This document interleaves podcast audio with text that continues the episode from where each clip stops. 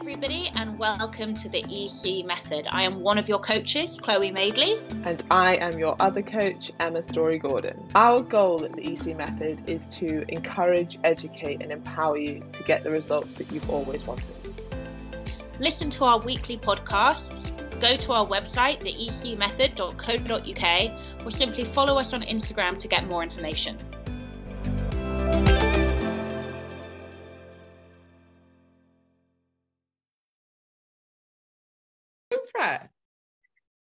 Right, we're ready to go.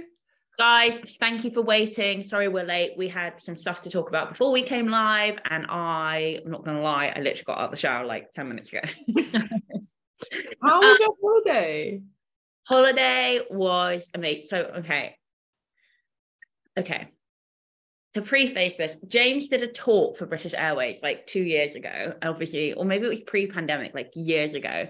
And they said to him, We'll give you your standard fee for a talk, or, and I think this was more economic for them, um, we'll give you two first class tickets anywhere in the world you want to go, apart from like uh, the Australias and the Asias, obviously, because then I suppose that's where they really make their money because people are like who can even remotely afford it, like fuck 24 hours in economy.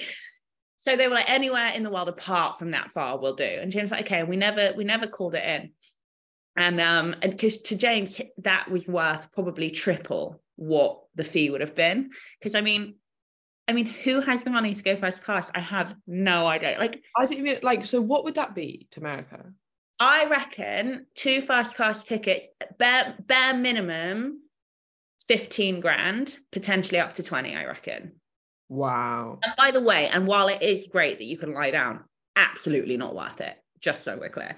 Like the other thing is, I don't think I could enjoy it if I'd paid for it. Like I think the position you were in, perfect, right? Because you're like, this is amazing. It's kind of like once in a lifetime experience, and I can enjoy it because I'm not thinking, oh my god, every 30 minutes in here is like yeah, no, so much more. And also because the hotel we went to was also expensive and it's peak season, it's the Easter holiday. So the fact that we were like, well, we're not paying for the flights yeah. made it like kind of except kind of bearable because I hate spending money. Anyways, in case people couldn't tell, every time I have any kind of big expense, I'm like, oh my God, I hate it. I'm a saver, not a spender. Anyway, so so that saved us. Like that because the travel trip on the way out and the travel trip on the way back was fucking horrific. So we have to go to the Keys, which are these like islands off the coast of Florida, um, which I have like a long standing history and love affair with, and I absolutely love them and really wanted to take Bodie and really wanted to take James.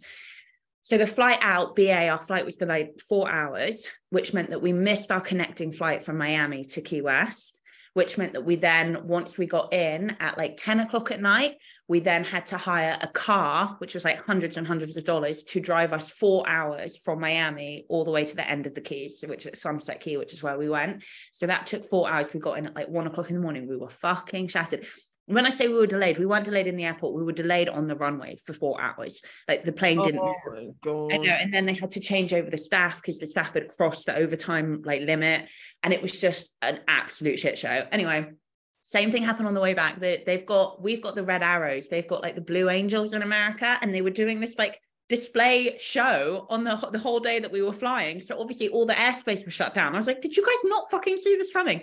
So all the flights were delayed. They were like buying people off the flights. It was mad. Anyway, so all the flights were delayed, finally got in. Then our BA flight was delayed another four hours. It's like one o'clock in the morning and everyone's sitting at the gate on the floor, like children are screaming and absolute hell. It was a fuck of a travel trip. But thank God that we had those tickets because it meant when we got on, we could just like pass out. And also, it was totally worth it. It was like the best. It was everything I wanted a family holiday to be and more. And I just loved it. Um, oh, it looks amazing. It was lush. Emma, how was Level Up? A success, I hear. It was really good. But actually, before we talk about that, I find it quite fascinating. I don't know if they did this, but you know, when you said like buying people off the flights, like you hear of people like standing at the front and being like, Will anyone leave the flight for five hundred pounds? They did, yeah, and then they go up. And what? And so at some point, did someone just say, "Yeah, do you know what?" Yes, yeah, so there was a woman from uh, from Newark. Um, she was amazing. Actually, I ended up talking to her for like an hour. She was great, and she basically said um, they started at five hundred, they went up to three thousand five hundred. She was like in obviously like a into I don't know what you'd call it, but we would call it what um domestic domestic flight so because she was going from Miami to New York or Key West to New York, and she basically ended up. I think she spent 500 on the flight. She got 3,500 in American airline vouchers out of them, and she flies to Miami like once or twice a year. So she was like, "That's all my flights paid for for the next, I don't know, like two years." That's great.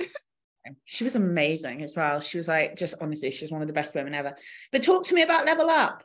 Yeah, it was really good. It was so nice to have you know, like a room full of really engaged people who all want to better themselves. And like the vibe there is totally everyone wants the best for everybody else and nobody's better than anybody else.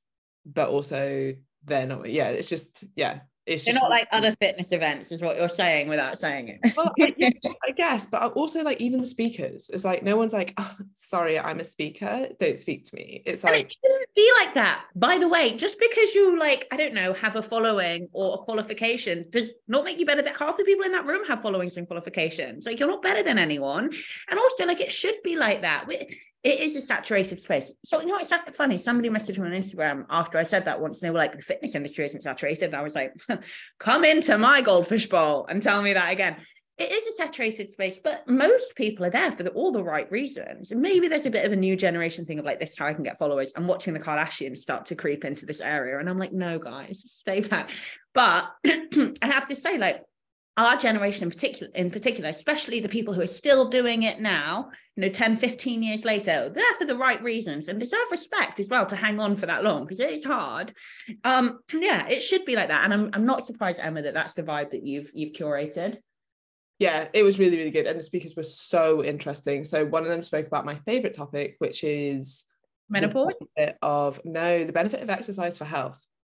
Oh, so, of course. you know, a lot of stuff that i know but was just presented in an incredible way.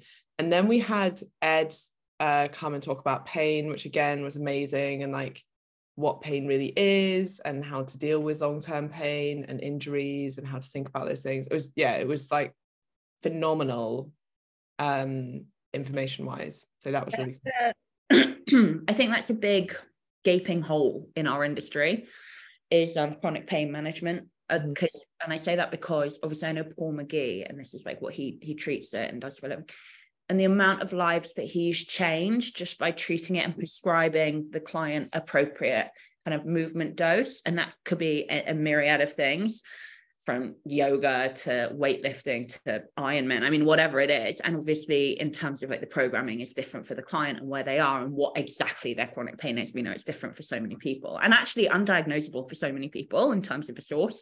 Um, but it's fucking life changing, like life changing. And it does so much good that I half wonder why there isn't more in our industry targeted to that community. Well, yeah, what was it? We didn't really plan this, but Ed spoke about pain, and then Amelia did one on like pain and chronic pain and how it can impact body image. Yeah. Because a lot of the time, our go to response to I've got body image problems in the fitness industry is focus on the amazing things your body can do and not just how it looks. Yeah.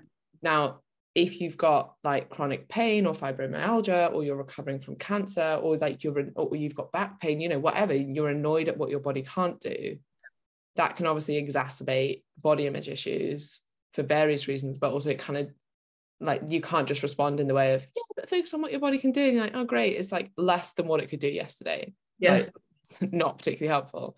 So that was really interesting as well. And Ed gave this really good analogy about pain and the way that like like a good example of this is like I had like phantom back pain after surgery. So like there was no real reason that I should be in pain, but I was still in pain doing certain movements. Yeah. And he and that's basically because you have these neuro tags of like I move in a certain way, I expect pain, and thus pain is there. Yeah. But the analogy he gave was like he had like Adele up on the screen, and we were like, why has he got this? And he was like, you know, break up with a partner yeah. and fully over them, but then you'll listen to a certain song. Cry, yeah. And you're like, you you feel a bit heartbroken, right? And it's because of the trigger of that like neuro tag to that song and that person. And when you're like, do you want to still be with that person? like, God, no. Like, haven't thought about them in years, but now just that memory creates like a form of pain, right? And it's quite similar when you maybe have had an injury or back pain or like certain movements have caused you pain previously. And I think this was like a big clicking point for me. We've spoken about this before, but the there's quite a lot of research around like fake um, operations and how they can help, right? So you go and get a fake knee operation, And because of the placebo effect, it actually helps, right? All they do is make the cuts on your knees. They don't actually do, do the crux of the, the operation. And yet the the outcome is really positive for those people. Yeah. And he was talking about this example of people who were getting Achilles tendon um, scraping. So like that has been shown to work, but like one one leg got the scraping and the other leg didn't. And actually the outcomes were very similar.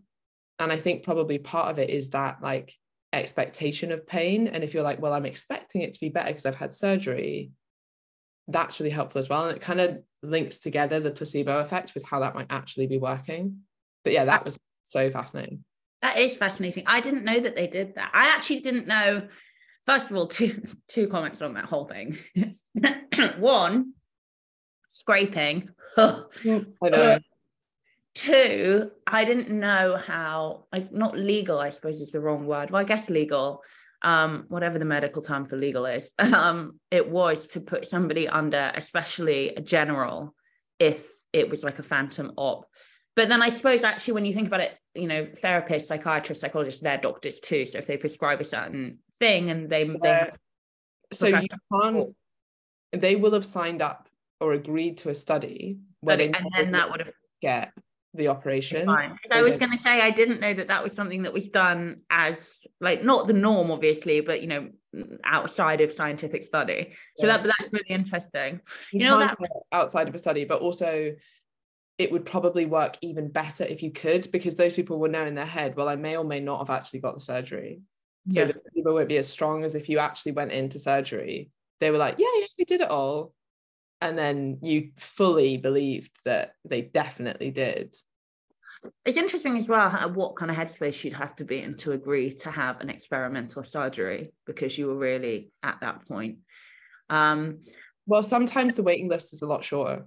Right so my friend had this with um, tonsillitis surgery or like getting your tonsils out. Yeah I don't know how they were going to fake that. But anyway, I think, or, or that she was in a group of people it's like, like dude, you can see them. I, know. I think it was maybe half of them were getting one treatment, half of them another, but it was way quicker to be in that study than it was to wait on the NHS list to actually get your tonsils out. So I guess maybe sometimes that's why people are like, yeah, fuck it, I'll do it. Yeah, fuck it. Hopefully, fingers crossed. Like, oh damn it, they're still there. Oh, um, placebo effect gone.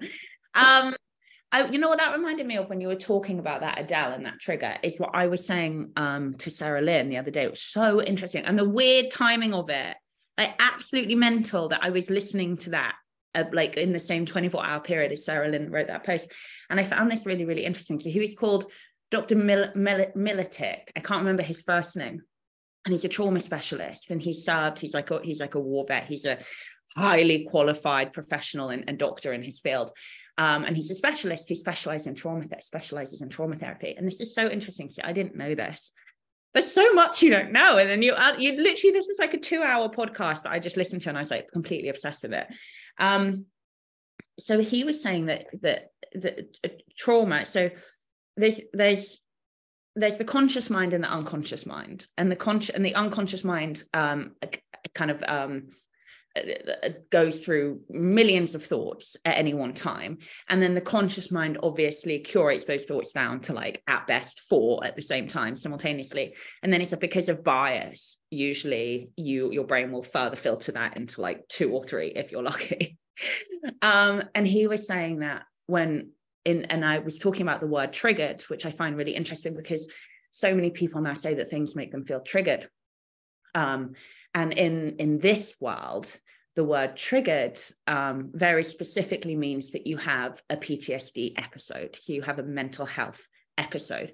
And what that is it's a flooding of all of those unconscious thoughts flooding into the conscious mind. Um, obviously because you've had more often than not a near death experience but we all know that there's other things that can happen that can lead to ptsd um, but he was saying more often than not a near death experience. And you're you're you're put in a kind of in a cognitive situation where your brain cannot it, it, cannot process what's happening. It can't function, especially in the aftermath. And actually, funnily enough, he said, especially when it's happened when you are a child and you're alone and there's nobody to explain anything to you or rationalize anything to you immediately after the event itself. But obviously, again, it can happen on a much bigger scale than that. Anyway, so he said it's a flooding of your unconscious thoughts flooding in, into your conscious mind. And he said that he terms it as a feeling of too muchness and it's too much and you, you can't process it. And that's when people have a PTSD episode. And he said that's what the term kind of triggered when they diagnosed what led to it is, is from. And the interviewer, who's a friend of mine, and this is how I ended up coming onto this, um, said to him, like, so why why do so many people use the word triggered now? When obviously we presume that not everybody is having these massive PTSD episodes. So what is that mean? What's your interpretation of that as professional? And he said, I think when people say triggered, what they mean is they've seen or heard something. And this is why the Adele thing made me think of this. That's made them feel something. And he said, what's very interesting now is that, especially on social media, but the norm, you know, I, I suppose of our generation and below, maybe not the older generations, is to say, like, oh, I feel triggered. And they see it as like a negative thing that actually it's a really positive thing. Feeling triggered means that something's made you feel something and be cognizant of your emotion and work through it. He was like, that's that's that's a good thing. That's not that's not a bad thing at all. And um, and obviously people are going to feel triggered all day, every day by various different things. Um, and that's kind of part of the human condition, which is really interesting. Um, and I just thought it was really fascinating how kind of I don't know I I don't know, I guess how we have interpreted certain words and things to mean negative things when they're not necessarily negative at all. Anyway, I just wanted to talk about that because I found that really interesting too. Mm. We seem to be in quite a psychological headspace today. I think um like the way that most I don't think the PTSD response, obviously that's totally different, way beyond my scope, but the everyday way that people use triggered now, as in you see something and you have some kind of feeling, like usually a negative feeling, right? And you're like, I was triggered by that yeah.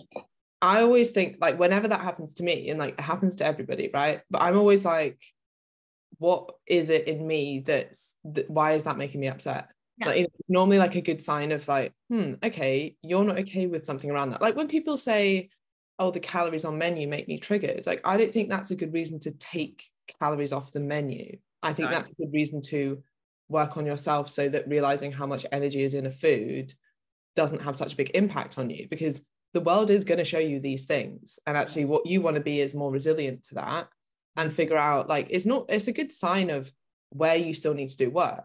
And that's because everybody still needs to do work right? I'm not saying like certain people need to do more work. Like we all need to do more work constantly and there will always be things that kind of highlight that to you and that's what i see being triggered as is like this is something i need to do more work on versus i should just like shy away from that or like they shouldn't have calories on menus because it makes me feel a certain way. It's like i need to work to make sure that it doesn't make me feel that way. Yeah. Oh yeah these are going to be things you don't like all day every day. I mean and, and you have to deal with it and there's also triggers for positive things or triggers again i say in like the looser sense.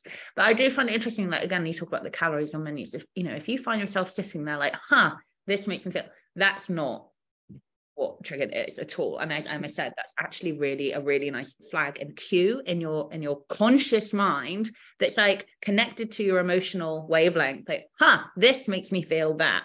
And that's a really good thing. And i just i really like that spin i'd never heard anybody a talk about it in, with such a qualified voice but i'd never heard that take on it before. And I, and obviously from a trauma specialist who's seen people really I mean, really at rock bottom in terms of their mental health, be like, that's the antithesis of like a negative thing. That's where my clients want to get. They want to be aware that this thing has led them to feel that and to be able to consciously process it and come out the other side of it in a matter of seconds. That's not where they are.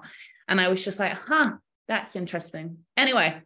I heard um, a trauma specialist talking about PTSD, and he was saying that something that's not spoken about enough is PTSG, which is post traumatic growth that's not the right acronym. But anyway like his whole point was like yes some people have a negative outcome he was like it's actually more common to have a positive outcome. And i think when you think about it you, you see that all the time right? Like some of the most positive people i know have had really shit things happen to them and that's why they're they're so positive now. Basically it's giving them a ton of perspective right? Like cancer survivors or people that have been through like open heart surgery. Like i'm thinking of a few specific people in my head but they have this almost like growth response from it. Now, that's not to say it was ever a good thing, but the response isn't always like um, a negative one. Uh, yeah, well, that's why therapy's there. The help is there to help. It's there. That's what it's meant to do. And I think sometimes when you say to someone like, maybe you should look at getting some help, it will help. People take offense to that. But like I've been getting therapy on and off since I was in my early 20s. James has been getting it on and off since he was in his mid teens. Like it's not necessarily a negative thing to say to someone. It's like, I, I, this will help you. Like, I remember when my dad got me in therapy for the first time ever, and he was like, I cannot help you. You cannot help you. This is not what we do. This is not in our remit. Like, you need to hire a professional to help you. And that's not us, Chloe. And he was like really adamant that I go. And it saved my life. It's really important if you're feeling, even if you feel like, you know, the, the feelings that you're feeling, uh, you know, the triggers that you're feeling, are way maybe not PTSD episodes, but are having way too much of an emotional impact on you, which is lasting a long amount, uh, a long space of time. Yeah, go speak to someone because like it really will help. Mm-hmm. And even if you just see it as a positive, like when I went to therapy, I probably should have gone previously. Maybe wasn't like psychologically ready, or maybe I still felt a lot of like stigma around that. But I wasn't really in a bad place yeah. and actually like it will make you a better person in so many ways. It's really common in america. James and i went to this um uh couples counselor. When did we go? Like just after we got married just to just to iron out some kinks post post matrimony. And um he said that all of his American clients go preemptively. Like they get into a relationship, they've been together a few months, they start talking about moving in together, bang, they go to therapy. They're like, right, okay, let's deal with this. Um, and he said the same just on a general general basis. Like people will go to him earlier on to, and but they're always Americans. I was like, that's so uh, I think I guess it's more of like a, a thing over there. But one of the speakers we had was talking about, I guess, kind of like therapy or a support system for coaches. And she was talking about like it was funny. She's like, how many clients do people have? And she's like, 50 60 and i just ended up putting my head my hand down but it was like 90 and i was like i mean we could say like you know we've got 500 people in this group that all go through a lot oh yeah and her point was like i mean she used shoes as an analogy but she was like you're taking on other stuff like now try and walk around the room with like a bag full of shoes like all your clients shoes because they've got stuff and actually you know as coaches we take on a lot of that stuff as well and she was like you need somewhere to, to offload that not just for your own health, but to make you a better coach. Like you can't take around everybody's stuff because you just get empathetic, um, empathetic burnout. Oh yeah, definitely. Like you do, you get my so my best friend's a, a therapist. I talk about her all the time. She calls it compassion fatigue, and I'm not going to lie. Yeah, we, that, that was what she said. Yeah. We both experienced it massively when we were pregnant. We're pregnant at the same time, which is so cute. I mean, you never could have predicted it. but we were pregnant at the same time. We were both very indifferent always about having kids. Um, and so it's really nice being pregnant with her. And we both felt it in our third trimester. This is why I kind of stepped away from EC method and one to one. We both really felt it. You go through this weird shift in your third trimester, and anyone that's been pregnant, I'm sure, can relate. And you go through this nesting, and you become a bit obsessed with the fact that you know you're going to have a baby. And as you can imagine, it's life changing and it's really really really hard to do what she does for a living which is far more important than what we do. Um, but also to do what we do for a living especially when you have days and emma will relate to this and all coaches will relate can relate to this. I know we've got a fair few on the ec method.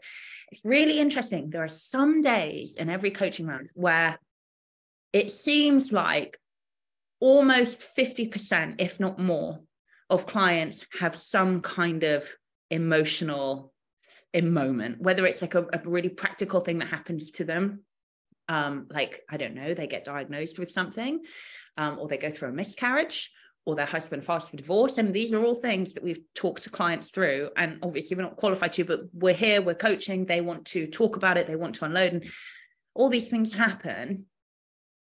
And it seems like there are days, sometimes weeks, where this happens pretty much on a rolling basis and you do feel it. It is exhausting. Um and you do need to step back for a day. Like i'm sure people have noticed there are times that emma and i just don't respond for a day and it's because you need a minute to mm. catch your breath and then come back into the conversation. And it's really important. And again we talked about this before how the first few years and maybe polly can fill in the blanks here because i don't know exactly the numbers but the first few years that you are getting qualified and you are a qualified therapist you have to go to therapy um, because it's a lot. It's a, it's a huge amount of emotional um, stress to take on. Mm-hmm. Yeah, and even as you're saying like, sure, therapy goes a lot deeper, and rightly so it should, and we very much know our boundaries. But we've got 500 people on here, if not more, some rounds like that. It there's different numbers, right? So obviously more people are going to go through. Everybody goes through something. Yeah, 500 people going through something. It's a lot. So it's a lot. Um, okay, I'm just going to read some things from uh, Beth is just saying the brain is so strong and powerful and complex. Yes. Kanchan, loving the psychological chat. Kerry, triggered is maybe being used in the same way that binge is used now. Like it's yeah. not the exact terminology, but close. Yeah, more like just slang, isn't it? Yeah. Um, Debbie, and a lot of times I'm triggered because someone's told me I should be triggered, aka TikTok influencers. That's a good point. Um, Beth's just saying, even the news about Becky yesterday made me value my current life. Yeah, we purposely haven't, we're not going to bring that up because we don't know how much. Obviously, the group is one thing, but the podcast anyone can listen to. So don't think that we're ignoring it. We just don't want to um, overshare on something that isn't our news. Um, but it is insanely sad uh, Kanchan just saying, my friend the other day called me out re inability to sit and rest as I told her I took on yet another hobby, learning French. Oh, that's cool. She said I was avoiding being alone with quiet in my head, which I do as it triggers a feeling of not being slash doing enough. Yeah, Kanchan, we talked about this before, and again with the ADHD, the binge eating, the triggered. Um, I've James did a did a big article the other day on ADHD, and it's obviously got huge um, feedback, which is really interesting. And he finds it. I mean, maybe we should get him on to talk about it because his opinions are very interesting on the matter. And I, I think, think probably quite similar. Yeah, and I always I know they are. They definitely are. Knowing you both the way that I do. Um, I was thinking about it, and the more I thought about it, I was like, Emma, actually, you don't. You're a workaholic. You're a high achiever. You're a driven individual. You don't have some of the other ramifications of attention deficit disorder or hyperactivity disorder. There's, there's obviously varying branches of it. Kanchan, you do. You tick every single box. And I know we've talked about this before, and you were like, I think I might have it. And we were kind of like, yeah, maybe you do, but like, eh, maybe you don't. Like, everyone's kind of self diagnosing now anyway so i was like obviously read this article from james and i know a lot about it his his experience with it but i don't know a lot about it as a whole like what the what actually is the undeniable criteria and i would say kanchan you you probably fit the bill um which I know you already know because we've talked about this, but it was really interesting. It did did make me think about everyone I know, and I'm like, I definitely don't have. I I think the what's interesting now, and probably because of social media and because if you're bored of something, you can literally flick. Like people's attention span on yeah. social media is like less than two seconds. If you don't, yeah, I mean, you know, like there's research on this. If you don't catch people within two seconds of the start of a reel, they're, like to the next thing, right? So with people's attention span being that short, and we're training it in via the apps that we're using in social media and always being stimulated, I think everyone's like if there was previously an ADHD scale, it's been shifted so far that if yeah. like 10 years ago you probably you know like the average person i would i imagine would be diagnosed with adhd yeah. Now that's almost like the norm. So i don't know if we need to like reset the scale or you know stop playing so much on apps and stuff. I think it should be well no because nature and nurture are two very different things. James was diagnosed with this when he was a small child and it's not going anywhere. I mean he he had to come i mean just for general population. Yeah, general, yeah. yeah. But i do find it like he he had to come off medication because he he failed a drug test um, and he couldn't play a game. So he had to come off Ritalin and he's had to manage it in other ways. Whereas I think what you're saying now is absolutely true and fair to say, but it's like, if we've trained people into this place, we can probably train them out of this place. Mm-hmm. Therefore, it does not make that I, I wouldn't say it should count as a diagnosis because diagnosis more often than not qualify medication. And I don't think that that's that's going to work. You know, we talk about like quick fixes with like obesity and things like that. It's basically like that for mental health. The last thing we want to do is start fucking prescribing more medication. No, no, I mean we should move the diagnosis. oh, okay, yeah. People are then like, now I've got this. oh, I misunderstood what you said. Medication. I agree. I completely agree with that. Yeah. And and I mean people who actually have ADHD, their brains do work slightly differently. Oh yeah that's a very yeah it needs to be considered. Anyway she says i take this as a positive trigger because for the past two days i've actually parked some housework and napped. So my performance goal for this year is to allow myself to be quiet still and rest. Yeah i mean something i massively resonate with i don't massively. yeah no i think ever had two days to rest. Rest looks different for everybody though right? And i think that's one thing i've struggled with is people like you should go and sit in a spa all day. And i'm like Ugh. that's not restful to me. It's just boring. Like yeah. whereas i don't know going on an adventure somewhere that isn't work related and turning my phone off like that might excite me. But like ah. what what normal people see as rest uh, like is not for me.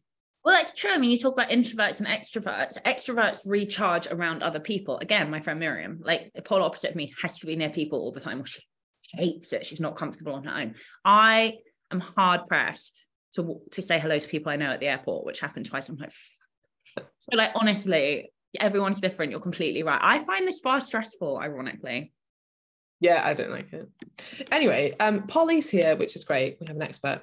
Therapy isn't just about the difficult stuff. Sometimes it's to build on the skills that you have and to help you flourish. Yeah, and so it should be, right? Like, it's kind of like nutrition, right? You get through like the difficult stuff, and then it's like, okay, cool. Now you can like flourish right and thrive and it's you build on what you already know. But it's certainly not like oh yeah wait until you get to a really tough place. You wouldn't be like wait until you're obese and then start dieting. You'd be like that's what i did. I went from having like generalized anxiety disorder into full scale meltdown panic attacks for fucking ages before i finally went and dealt with it. And you know what all that meant? Is that the work that i had to do my end was impossibly hard. I mean, obviously not because I got there in the end, but it took years and it would have taken a lot, a lot shorter if I'd have actually got off my ass and gone earlier. But I just kept thinking, I can handle it. I can handle it. I can. Everyone has anxiety. I can. have. you fucking can't handle it when you are when it's really messing with your your health like your actual physical health and your day-to-day life like that's that's proof that you're not handling it so anyone out there who's like oh yeah no i can handle it no you, you can't go speak to someone but also like prevention is be- better than a cure. Like if if you yeah. think it's negatively impacting your life like go and see someone if you have the access to do that. Yeah. okay beth with regards to things being triggered is it because using social media we have created an environment where we only see one view or perspective and we lost the ability to see and acknowledge that there are different views and perspectives out there? Yeah or we feel the need to say i don't agree with that. And that's not yeah i completely agree. And you know yeah i mean first of all in in in a, in a macro and a micro sense the the kind of red tape that we've drawn around various conversations now is awful because it means that certain things that need to be said and and and boundaries that need to be drawn perimeters that need to be lived within are not being talked about. And so what's happening is you've got this like overspill of issues and opinions and a complete lack of ability to deal with it because a lot of people are scared to talk about things that need to be talked about and that actually we need to we need to set some parameters around like i just said. I also think there seems to be this thing of like self-indulgence in a way of like and these of, of basically being like well i feel that just made me feel like that and it's more important that i feel like that than what you said. And then all of a sudden we get into very very tricky territory of whose argument is best when actually there doesn't need to be an argument at all. We can all feel a certain way about a myriad of things and get on with our lives.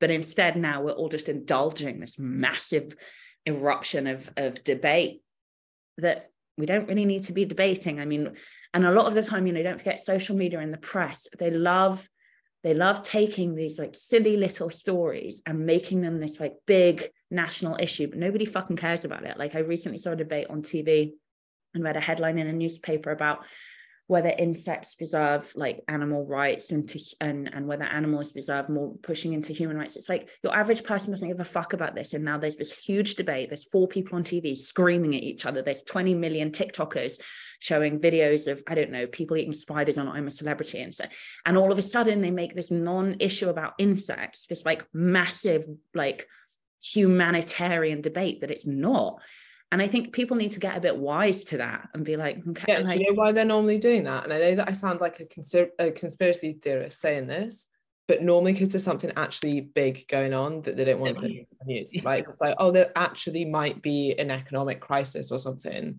And they're like, shock. you know what? Let's just talk about this to like distract people from the actual important news. Do you know what really scares me? The Handmaid's Tale. Anyone who's read the book or watched the show, there's something about the way that it's written and how slowly slowly creepy monkey it, it it happens that makes it quite scarily realistic. And obviously when you step back and you look at it you're like this would this would never happen. Okay, give me an overview of what happens.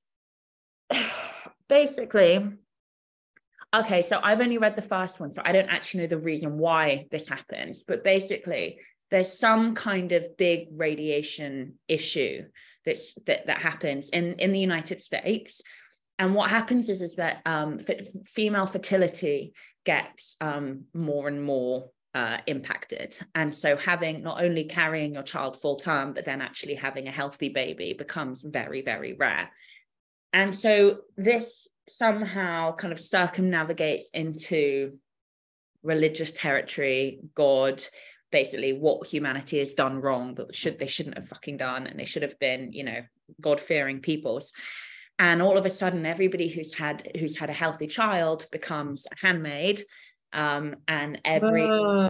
yeah and and they basically have to they are the vessel for these married men to to procreate by and obviously what ends up happening it's a huge commentary on the oppression of women basically um, and and there's so many different branches of the oppression of women within the story um, anyway when you read, she says this line in it and it really hit me. And I was like, oh my God. She's like, it all happened so slowly. And she starts talking about the years building up to it happening and little things that started changing. And she was like, but that's what you do, you know, when you want to kill something. And she's talking about women's rights. She was like, you know, if you you could lie in a tepid bath and if you only turned up the temperature ever so slightly over the period of a few hours, you know, you'd never know that you were nearing on death. And I was like, ah. Okay. and it's like people use that analogy all the time. Not exactly that, but like if you slowly increase the temperature of like frogs in water or something, they they don't realize what's happening and they just die. Yeah, like well, shellfish. Isn't this how you like, like Yeah, so it's, scary. But I think it's scary because I think that happens in so much of your life. Like not with our guys, because this is why I think journaling is so important because it catches you out on what you're doing and the behaviors that you're doing. Otherwise, you wake up five years down the line and you're like, what the fuck have I been doing for the last five years? This isn't the life that I wanted to live. Whereas if you're journaling, if you know what your values are and you're doing your best to live in line with them, like no one's perfect. I don't always live in line with my values. I don't always make choices in line with my values, but at least I'm aware of it. And, and if I- Emma's saying that, guys, I mean, Emma's like who I look up to. I'm like, what would Emma do in this situation? so there you go but I think like no, and nobody can, but you're so much further ahead than anybody if you're even thinking about it. Oh yeah, like and some one of our girls was it Priya. It was Priya was saying that she obviously went to Colombia. Well, Gel, uh, God, you know I'm spoiled when I've just come back from Florida. I'm like I'm so jealous that you went to Colombia. Um, and she was saying, you know, she ate what she wanted, she gained some weight, did it, whatever. Now she's back and did it but she was mega active on the holiday. She tried not to really overindulge, you know, to the point where you hate yourself, which we encourage all of you to not do because it's not worth it. Like, why? Um, and I was like, yeah, you know what? And I, I was feeling a bit guilty because I definitely overindulged on my holiday. And I was like, fuck that. I was in the gym four days out of seven. Anybody knows when you have a baby that's crawling, you literally don't sit still. At a really healthy breakfast every day. And I was like, you know what? I did enough. I didn't do the best I could have done, but I did enough. And it's okay. Like, I completely agree with that. You've got to get to a point where you're like, at least I'm ticking it over, you know, the row well, What the point in these situations is like you both lived in line with your values, right? For that week, what was more important than being like, have I nailed my nutrition was I want to create amazing memories from this holiday, not actually I'll not have this glass of wine because it will put me over my calories. Like, yeah, you might not have made fat loss progress that week, but that wasn't the most important thing that week. This week it might be, or yeah. As, as a higher priority.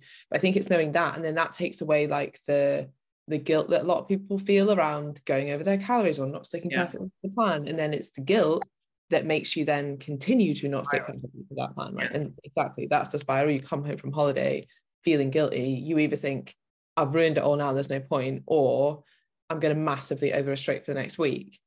And I was thinking about this because um, I had something similar in a check in, and she's doing so incredibly well. And I thought, actually, one of the fundamental skills of successful fat loss is the ability to enjoy something and then stop when the enjoyment starts to reduce. Oh yeah. Like, yeah, I like I had this chicken burger and then I had some chips, but then I stopped because like I'd had enough, right? Which seems like such a simple thing. Like, yeah, okay, B- big news, but actually, if you can pinpoint, like that would be one of my top three fundamental skills. Yeah.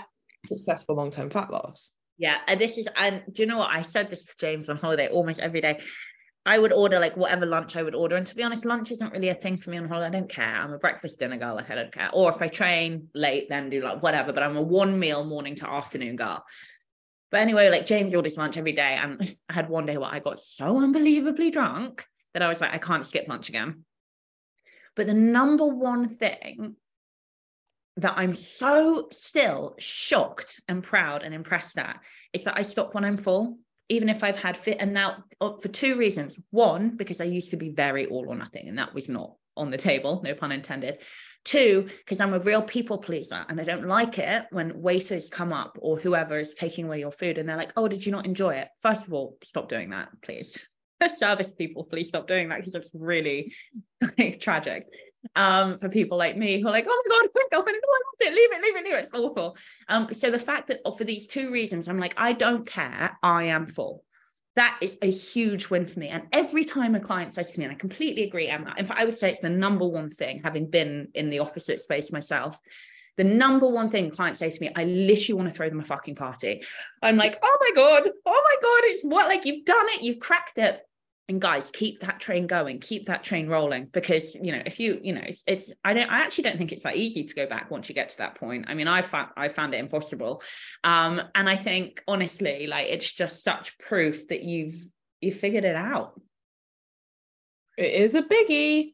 Okay um i think we're basically up to date i don't know what keeps pinging do we want to do a question now 52 yeah. minutes into the live but I also really like it that other people are commenting on what we're talking about, even if they're not asking a question. Yeah. Yeah, I'm sure it's been of value. Uh, Kanchan's just saying the Handmaid's the Handmaid's tale book is or was actually banned in certain parts of America. I'm not surprised. And I have been like thinking, because like, so I read the first one, I only finished it. I literally had like a handful of chapters left and I only finished it this holiday. Obviously came home and now I watched the first episode of the series last night because now I'm obsessed and I've ordered the other books. Um, but I was reading it thinking there's no way in hell that there aren't certain areas of America who see this as a huge threat and are like no um but that's really interesting and i bet i can i bet i could guess the states although i won't because i don't want to offend yeah, anyone so could i but they're probably middle yeah and even I was like self conscious in Florida, which is the Bible Belt, even though Key West is like the second um, biggest like party and like gay. It's not yeah. a state. I don't know what it is. Like I don't know area. Um, so I'm in a very liberal place. Florida is still the Bible Belt, and we're in an expensive hotel, and this is where people from the South go to holiday. You know, like Bali is for Australians, or like Europe is for us. And I was very aware that that was the book on the table. And I was like, this is interesting. Like I was hyper aware of it. Um, yeah. Even when like when we were in Texas, like Austin is the chillest place in Texas, but yeah. like Texas is pretty backwards. Oh yeah, I mean yeah, these are like these big. Although I think Florida's a swing state, but those big Republican, very religious states. Uh, yeah, yeah, I guess like both of us for different reasons. You're just very aware of it. You're very aware this is what I always found really interesting actually about being gay is that if I'm somewhere, like I say, like in Texas or wherever, like the deep South, Louisiana, I would feel very aware that I, I don't know, I'm quite a liberal cosmopolitan city girl. And my again, Miriam, friend, best friend again, who does a lot of um, therapy for trans um, um, patients, said like, you don't understand. Like, imagine thinking about your gender all day, every day. Like, how many times a day do you think like I'm a woman? Like maybe once or twice. Like you don't generally think about it. Um, and she was like, it just must be quite mentally crippling um, and all consuming. And I always thought that, like, imagine, oh God, it would just be, you'd just be in so in your own head and so freaked out. Anyway. Yeah, I, I guess it's easier when you don't like, it's not as obvious. I mean, for some people, it is quite obvious that you're gay. yeah. But you can almost see it. But you, yeah, it's not as well i don't know for a lot of trans people it's probably not obvious either but i get what you mean like you'd have people who yeah yeah I think I might be misspeaking, but I think it's like the biggest hate crime um, statistic now in the US is trans violence against trans. Mad. Like I, I thought I'd got stuck in some weird algorithm, but like I get sent or like I always see like anti-trans videos and mm. I didn't know if if it was something I'd once liked. Like I think I freaking liked a Jordan Peterson video once, and I'm like, damn it! Like I'm just like bombarded with like yeah. really anti-trans stuff. It's kind of interesting to see what their arguments are, but it's really like scary as well. Well, there's arguments.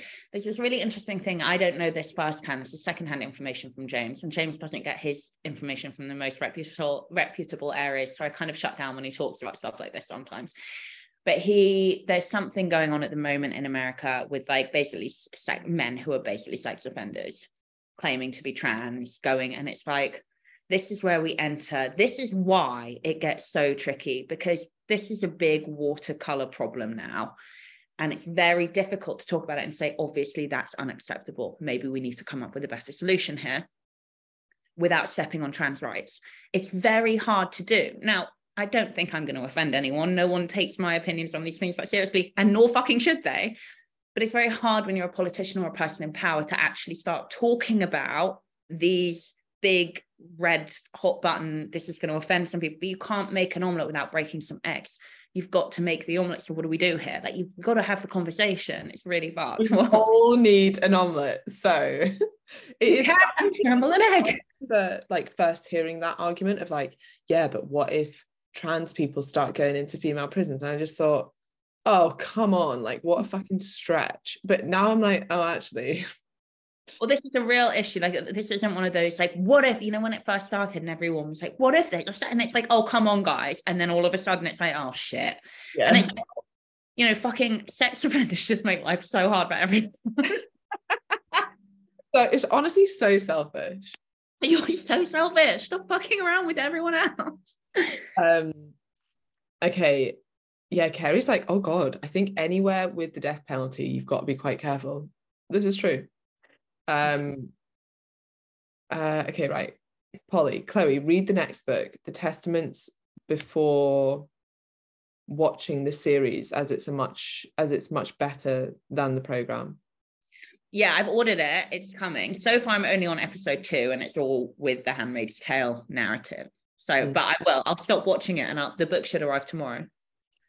Just said, "I, I forgot I was brown once, and then entered Cornwall." exactly. very, very bizarre for being stared at. the first black person I ever saw in Cornwall. I've been going to Cornwall since I was but a, a baby, like since I literally was in in utero. The first black person I ever saw in Cornwall was maybe when I was in my late twenties. And I was like, oh my God, finally, it's happening. Mad. so funny. Right. Okay. We're up to date on the live. yeah, swimming with French people. Like every summer, all you hear is French, French, French, French, French, French, but no black people. no black people go to Cornwall. They do now, motherfuckers. Okay. Sam Hey both, I've been lifting now for donkey's years. I've been with the EC and Chloe for a couple of years. Sam's an ex one to one, guys. Um, I've been successfully at maintenance for nearly a year and I'm happy with my body, aside from the odd day when I just want to be smaller, but I'm working on that unhealthy mindset. I've realized that with my big lifts like squats and bench, I've not progressed my weight in some months. Yeah. I know you've spoken about this before. Is it okay if I don't ever increase my weight? I'm happy with where they are. Three sets of 10 reps is still a struggle for me. If I have a day where it's a little easier, I'll hold a pause at the bottom. Yeah. Or slow down the tempo. Is there still a benefit in lifting the same weight forever?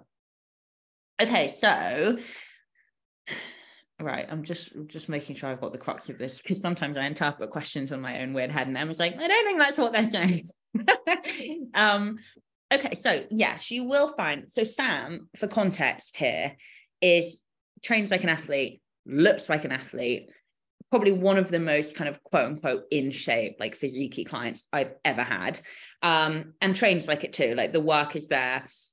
Um i would also say genetics are there too, purely because I've had, in the matter of like months, for somebody who's very adapted and has been training for a long time, in the matter of a, sh- a very short handful of months, seen significant muscle gain from her while staying fucking shredded, which doesn't happen. So she's got she's got everything working for her.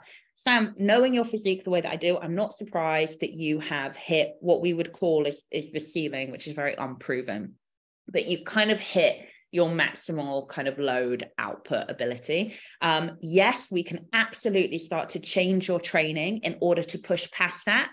But A, it's going to take time and patience. And B, I know that you don't want to gain any more size. So why would we bother doing that? Which means C, it's perfectly A, normal and B, acceptable that you are where you are and you don't change it. Emma, over to you. I don't think I think because you know the context of this, I don't think I have much to add. I also think you probably like you probably will still increase if you keep pushing yourself. It will just be slow. And the I think the thing that people struggle to get their head around is like, I mean, slightly different for Chloe because she's just coming back into it. But like, because I've been training consistently now for 10 years, bit of back surgery, whatever, but consistently for at least the last year, my weights don't change very much either. Like it, it's very unlikely for that to happen unless I decided, right, I'm really going to push this. I'm really going to put a lot more time and effort into this. But the way, like the time commitment that I give to training that I'm willing to give to training now, I don't expect my weights to go up a lot, really. Mm-hmm. No, yeah, completely agree. I had one session before holiday where I hit 60 kg for eight reps on a back squat, and now I'm nearing on kind of the end game. And I was like, wow, I'm so amazed that I've just done that, given it's taken me fucking months to get back there. But I know now that the next again. Yeah, yeah, it's gonna go it's gonna go way down. And that's that is what it is. She's seen that video of that girl like lateral raising sixes, and she's like 10 years later, stuck on my sixes, feel like, ah, like I, I mean, that's the prime exercise that we always hear as well. Yeah, everything's going well, but I'm still just doing six kilogram lateral raise. I'm like, so are we. Yeah. and the point of exercises, like you might now do 12 reps instead of 10 reps with sixes, right? Yeah. But I wouldn't be like, even if I could lift significantly more, I, I wouldn't be like, oh yeah, I want to get up to like 20 kilogram lateral raises. Like it would just be shitty form. 20 kilogram lateral raises, please. I know, I don't actually even know who does that. And James, um, James, James probably does. I asked him what he bicep curled the other day and he said something ridiculous. And I was like, Are you lying? He was like, Why would I lie? I was like, Fair. okay, go on. Nothing on the live. Um, Lisa's just saying to Kanchan, this is what scares me about ever leaving London. That's it. I am never leaving London again, just so we're clear. James and I had this full argument. Like I said, I said I got really drunk. in Florida with this this other random couple from Charlotte, and they. The, I was saying that, oh, I'm never, I'm never leaving London again. Jim's like, no, we are going to move out of London. I'm like, no, we're not. No, we're absolutely not. They're like, yeah, yeah, yeah. I know. I used to go along with it. Now we're here. I'm like, oops, looks like we're saying. uh, Claire Wynn is just saying, not a question, just a thank you for making me rethink. Just because I may not have achieved what I wanted this round, sometimes you forget to appreciate the unseen benefits, health, better relationship with food. I cannot emphasize that enough. I was thinking about this so much yesterday, especially the health outcomes. Like oh. one of the studies that Richie broke down was it's quite a, a famous study that a lot of actually the anti-diet movement use quite often, but it shows that muscle mass has a far bigger impact on health than body fat.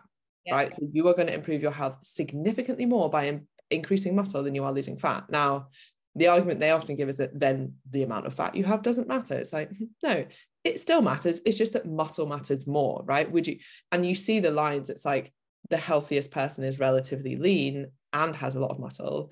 The second healthiest has a higher body fat, but a lot of muscle. And then it's like having um more, mm, where, where would it be? why have I got stuck with that? Then it's like uh, just having high fat. But oh no, then it's like if you have, if you're lean, but if you don't have much muscle, you are less healthy than someone who is overweight but does have muscle. Yeah. Yeah. I feel like you can kind of see it. You like, can, but they like to leave that part out that like you would still be even healthier if you didn't carry excessive amounts of fat. And but like I think what the important part is is even if you lost no weight, but you just started resistance training, you have no idea the benefit that you're doing for your health. And like, yeah. because you can't see it, I think it's un- like often underrated or like, oh, I, I did this program and I got no results. It's like, well, did you start lifting weights? Yeah, I went to the gym all the time, but I didn't get any fat loss results. It's like, you have done so much good for your health. It's just you can't see it on a scale in a number. Mm. This is it. We have clients a lot saying, like, I really don't want to lift weights, but I really enjoy my Zumba, my Pilates, my this, my this. And it's like, look, all activity is going to massively improve your health markers. But again, you know, we're not just talking about physique here. It's not that Emma and I want you all to look a certain way. That's completely up to you guys how you want to look. But it's like, it's preferable that you lift weights for your health. And we would be bad coaches if we didn't push that as the predominant output re well yeah exercise. Um, but obviously yeah we've got to find some kind of middle ground and compromise. So we don't want you guys hating it. Yeah and all exercise is useful. Like another study he was showing was comparing um stents. So these are like um mesh wires that go into your arteries to open up your arteries if they're full of plaque. So the main cause of cardiovascular disease comparing getting a stent to exercising. And this was like low intensity cardio based exercise. It was like on a seated bike right? So uh, mm. something that is appropriate for someone who's cardio rehab. The people who did the bike got a better outcome. So less cardiovascular events during the year afterwards right? Works better than an actual stent. Like that's mad that we don't prescribe it more often. And i think there's this fear and i see it with coaches and like i've had it myself is like well I don't want to make things worse. And usually that like, you know, if you've had like, I don't know, someone who's had cancer or someone who's had a cardiovascular event, you normally think, well, let's not get them doing too much, or maybe they shouldn't do exercise because that's putting stress on the body. But actually, it's the best thing that you can do. You just have to start where you are and slowly build it up.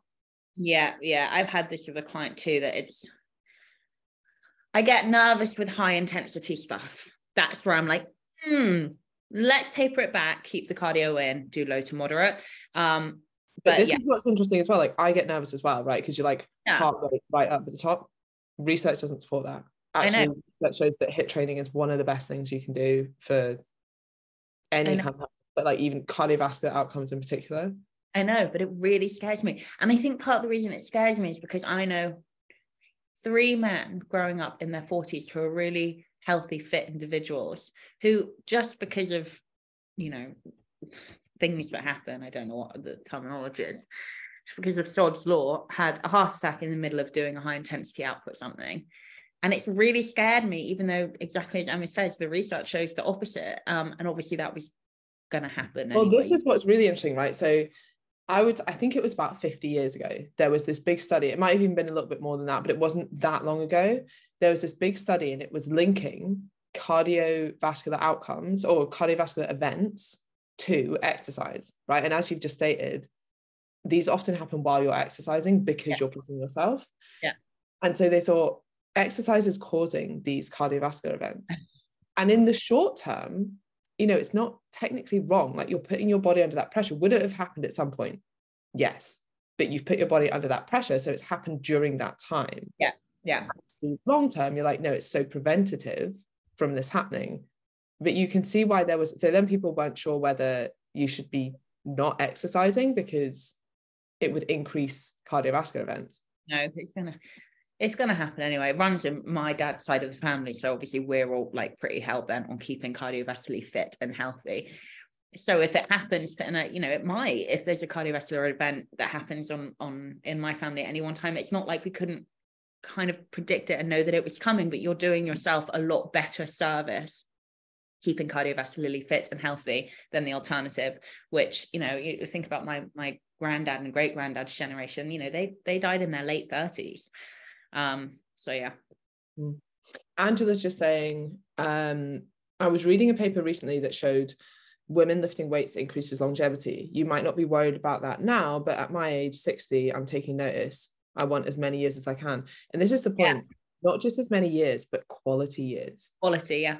Yeah, like, we talk about this in our on our podcast episode. We talk about this. We talk about all cause mortality, um, the undeniable factor of increased muscle mass in that. And we talk about um, quality, uh, not just quantity. Somebody in our industry, and I've had this rant before, but it really annoyed me, took a Ricky Gervais skit from his last stand up, which I'd seen, I'd gone and seen, and he just completely plagiarized it. Why? I don't know.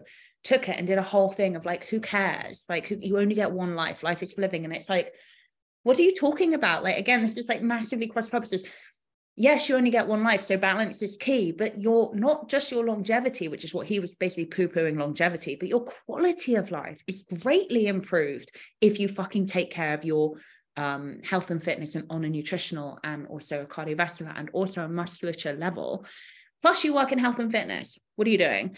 Um, but yeah, it's it's really. And also, I just think for that argument, I I get it. Like you only get one life. Why wouldn't you want to feel your best?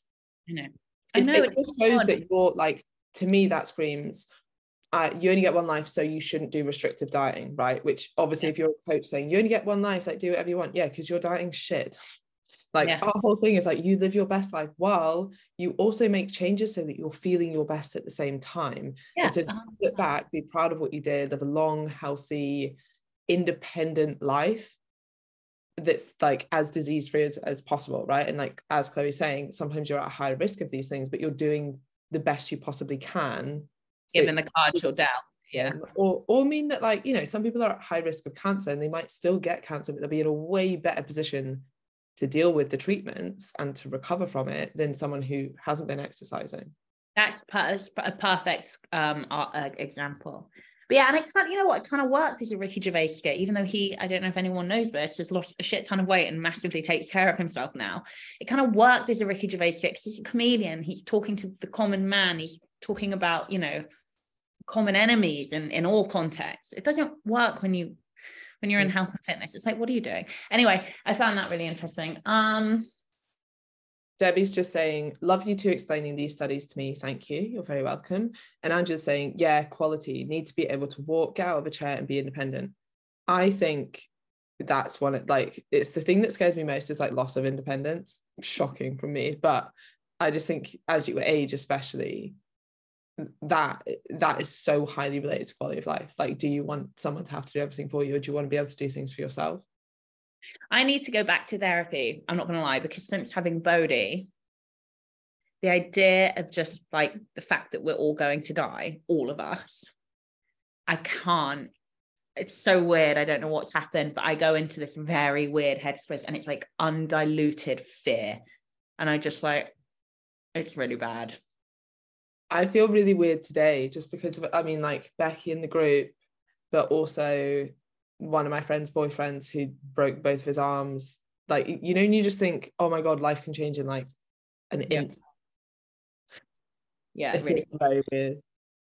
Yeah and then i hear sometimes i hear what's something my mum used to have this like massive depression around like mortality and it was this big thing and like if anyone she knew passed away which obviously happens all the time as you get older she would just go into this horrifically deep depression and it was like this big thing we grew up with. Something's changed and shifted in the last few years, and I need to speak to her about it. I'm going to get her on my podcast to talk about it actually, where she is just like, I I'm not scared of death anymore. And I'm like, what happened? Tell me, what is the secret? I do not have it. I do not have this knowledge. This idea of just like this absolute ending. Oh my God. Like, who, these people, I just, I need some help to get my head around this. I think most people don't think about it very much. Yes, I think that's the key. And I'm now thinking about it all the fucking time. okay, well, babe, just don't worry about it. Oh yeah. Just You're welcome. That's what I say to James. I'm like, just relax. He's like, you can't tell an angry person to relax. I'm like, or oh, just relax. um, okay, Kanchan. I'm sure this has been uh, said slash asked before, but do we think people are scared to discuss health and longevity because being underweight or morbidly obese comes under that branch and they'd be classified as sizist? Yeah. yeah. I think there's so much that people like to, to talk about. Emma and I like make a point on this podcast, and I, I make a point too. Uh, uh, it's a safe space, right? Some of the stuff that we talk about here, I we would not talk about in other places and other areas. slightly worrying because it's a public podcast, but but it's safe and it actually goes to show that all of our clients emma talked about you know we've have we have anywhere from four to 800 clients on any one round are all capable mentally um, kind of aware and intelligent enough to talk about these things that emma and i talk about and touch on. And you know we just talked about race for example. We talk about and it's fine to have these conversations, but I do completely agree with you, Canny. In so many contexts, people are so scared to even speak. And especially like, you know, when, you know, you're like us, and these like white women who work in health and fitness in a massive place of privilege. But I, I think everybody's downgrading everybody else's intelligence. Like when my parents started the book club and they became like two of the most powerful people in publishing overnight, even though at the time they'd never written a book, they didn't work in publishing, they had they weren't literary agents because the channel constantly said to them, Your audience are not intelligent enough to read. They don't read, they don't read, they don't read. And my parents pushed back for like well over a year and they were like, They do read. Let us start the book club, let us try it. And when they did it, it was a fucking smash hit. And I just think that was like something that I saw growing up. And my parents always championed their viewers. And I think it's the same with you lot on the EC method is, is our clients being like they're not stupid. They can handle it. They can handle conversation. And I think the people who who really have these big kind of meltdowns about these topics that we should all be able to talk about, um, I think they're the unintelligent ones. And it's like we need we do need to talk about it. Same with obesity. Emma and I tread very carefully with it, as we should, how I just talked about, you know, where they it's like young privileged white guys working in health and fitness. But we need to talk about obesity. It's part of our job. So yeah, I yeah. I also think it's a respect thing. Like I would be livid if, if I turned around and someone was like, oh yeah, we didn't tell you that there were any negative consequences to being overweight or you know, whatever the situation, like maybe it's smoking. We didn't tell you that because we thought it might upset you so I'd rather be like a bit upset for a period of time. And the thing is, and what we really want to get across is we're not ever blaming anyone. Like if you're overweight, that's not necessarily your fault, right? There are, and as Chloe kind of touched on, there are so many reasons for that. That and and we know how much like your background, your upbringing, your genetics, all of this plays into how much body fat you store. So it's not your fault, but it's your responsibility to change that if you choose to take that on right? And i think this comes with like loads of stuff and i'm sure polly will agree but like when you're an adult there will have been loads of things that have impacted the way that you are now. That's not necessarily your fault and that's kind of what you go to therapy to unpick but it's your responsibility and to own that and then to change it if you want to change it. Like if you're not happy where you are that and you have the power in which to do that. And i guess that's our message is really like empowering people to make those changes should they want to not this is your fault you shouldn't be a certain way. It's like if you want to change this is where you come and we will help you change. Yeah. Here here okay. Um kanchan well my mum declared the other day that she's chucked away our childhood pictures because she had no attachment to anyone or anything anymore. Her brother and his second had his second stroke a few weeks ago and obviously survived years of being hit by my dad. So now she's like i'm not scared of anything and doesn't worry slash attach herself to things or people. Well, it's heavy. Wow. a lot there. Yeah. Um, M, I've got to go. Okay. Um, right. Well, well, that was a great live. We got through loads of questions. Uh, hope everyone has enjoyed this podcast, and we will be back on Friday.